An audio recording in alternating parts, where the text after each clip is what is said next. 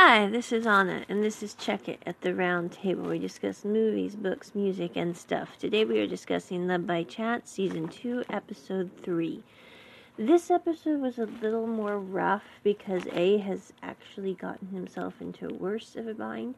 But the thing I did like about this episode was it showed that even people who are what I would call scumbags of the earth, and I don't use that word lightly, I very rarely use that word it's kind of like when Sheldon in season 11 of Big Bang says the S word, and that is subpar. Okay, I very rarely use the word scumsag, but if you've seen season 1 of Love by Chance, you will know exactly what I'm saying. But this is a digression here. But anyway, A gets himself into a big bind because he quits eating and he just basically starts drinking all the time. And so his his roommate Pond is sitting there in the bar trying to figure out what to do. He ends up calling another friend of of A's to try to help him to get him even just out of the bar. And so that other friend of A's comes, actually picks him up by the collar, lugs him out to the soccer field, and throws him into the net. And I really don't think that might have been the best way to deal with it, but I think that both his friends were kind of at the end of the rope and they didn't know how to reach him. And so the one friend up actually kicking the soccer ball at him. No, not in his head and not that kind of thing. I think he just hits his shins. But he says basically, you know, you love soccer. I know you're upset that Pete's gone, but you know, the person that you love and care about wouldn't want you doing this to yourself because they're gone. So, and besides that, you are a very caring person and you've got your friends to care about. So, you know, you need to you need to get up, you need to move forward and not forget the people who have, you know, gone, but you need to get up and do what you need to do. And so they get him picked up from the soccer field. They take him back to his room after both the boys who are his friends give him this massive hug on the field and just kind of sit there and make sure that he knows he's cared about. And then he wakes up the next morning and um, Pond is is hugging him because he's been so worried all night. He just spent the night just sitting there hugging him because he was worried he was not going to be okay. And I think that's one thing that I'm going. A Pond is a really scuzzy person, but at the end of the day, he still wanted A to know he cared about him, and I think that's admirable. And so they get P, they get A picked up. They get him you know, okay, and they have to have a talk with him. You know, there's a lot of people here who care about you, and yeah, Pete's gone, but Pete wouldn't want you doing this, and you know, you need to care about your friends who are here. And so they kind of get him rigged around with that. You also have this very poignant scene between Tin and his family, which Tin's family is just a mess. I mean, I'm not really sure what all went wrong there, but he has a he has a half brother who ended up ratting him out and saying he did drugs when he didn't, and he put it in all the newspapers. And he, Tin really thought that brother was a good guy. So it has really destroyed Tin's ability to believe in anything regarding trust and care.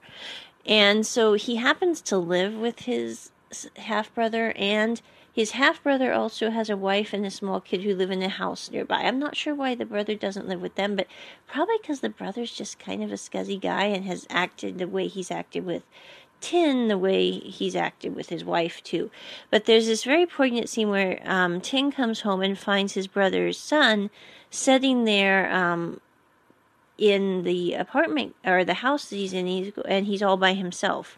And so he kind of sits there with him um, and tells the woman who's the maid that she doesn't need to watch over him, he'll watch over him for a bit. And I guess the kid's name is, I think, Fumba. I'm not sure, Fumpa. But it basically means um, a dad's love. And it's really hard for Tin because he didn't have his dad. His brother is a scuzzbag. And he's sitting there, and the little boy knows what his name is. And he also knows that, you know, he really wants to be around his dad. And his dad isn't there because of work. His mom isn't really there.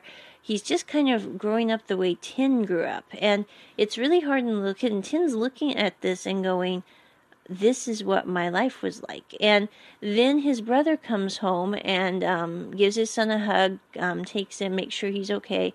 And um, he does tell Tin, Thank you for taking care of my love. And I think that's a very poignant scene, but it's also a very hard scene because, which hints the poignancy. But because Tin you know, didn't have a family's love. It's like in the episode before this, there's a scene where Ken, I mean, Ken's not a very smart fellow, I don't mean it bad, but he's sitting there going, hey, Your problem is you're the unloved child. And that is why you are acting the way you are acting because you didn't have anyone who gave a flip for you.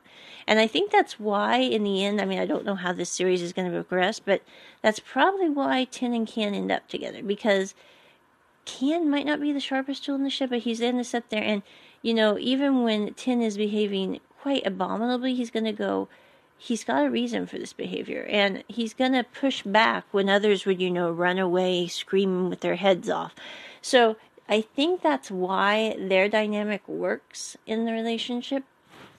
There is this hilarious scene where um, Ken is sitting at home and his sister threatens him and he decides to go shopping with her to avoid his mom finding some magazines that are far than appropriate far less than appropriate, I mean.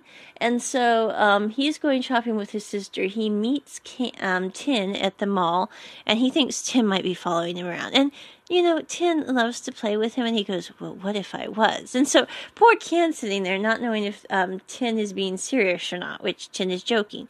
So um, he tells Tin that he is on a date with his girlfriend, and Tin's looking at him going, You have a girlfriend. This surprises him, and he's just going, Really? You have a girlfriend? I didn't think that was going to happen, but okay, I guess that kind of puts a kink in my plans this way. And then his sister comes up, whose name is, I believe, Lynn or Lee, and um, she starts calling him brother, brother Can, da da da da. And he goes, You're his sister.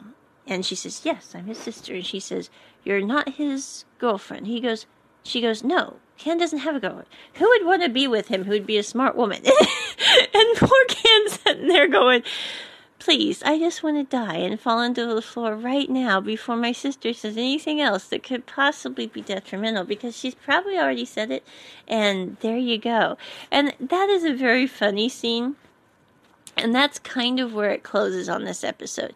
This one I probably wouldn't watch with kids this episode three simply because it does have the um, A is really pretty dead drunk. I'm not trying to be bad, and I wouldn't watch somebody being dead drunk with kids. I mean, I do think it's good for kids to know that people shouldn't drink, but I wouldn't watch this because of the thing. And there's also a comment regarding one of the soccer coaches that I just don't think I'd have with the kiddies. I'm just saying because the soccer coach is having a um, crisis because he likes the guy and he doesn't want to admit he likes the guy, and people are talking about that factor of his life, and that's just not something you probably want to have with the kiddies. I mean, it would be fine if they would discuss it in nice, uh, appropriate terms, but it's not when they not don't. So, and you're dealing with a bunch of guys in a group in a sports thing, and of course they're not going to be using ideal language. So I'm just saying I wouldn't watch this episode with the kiddies.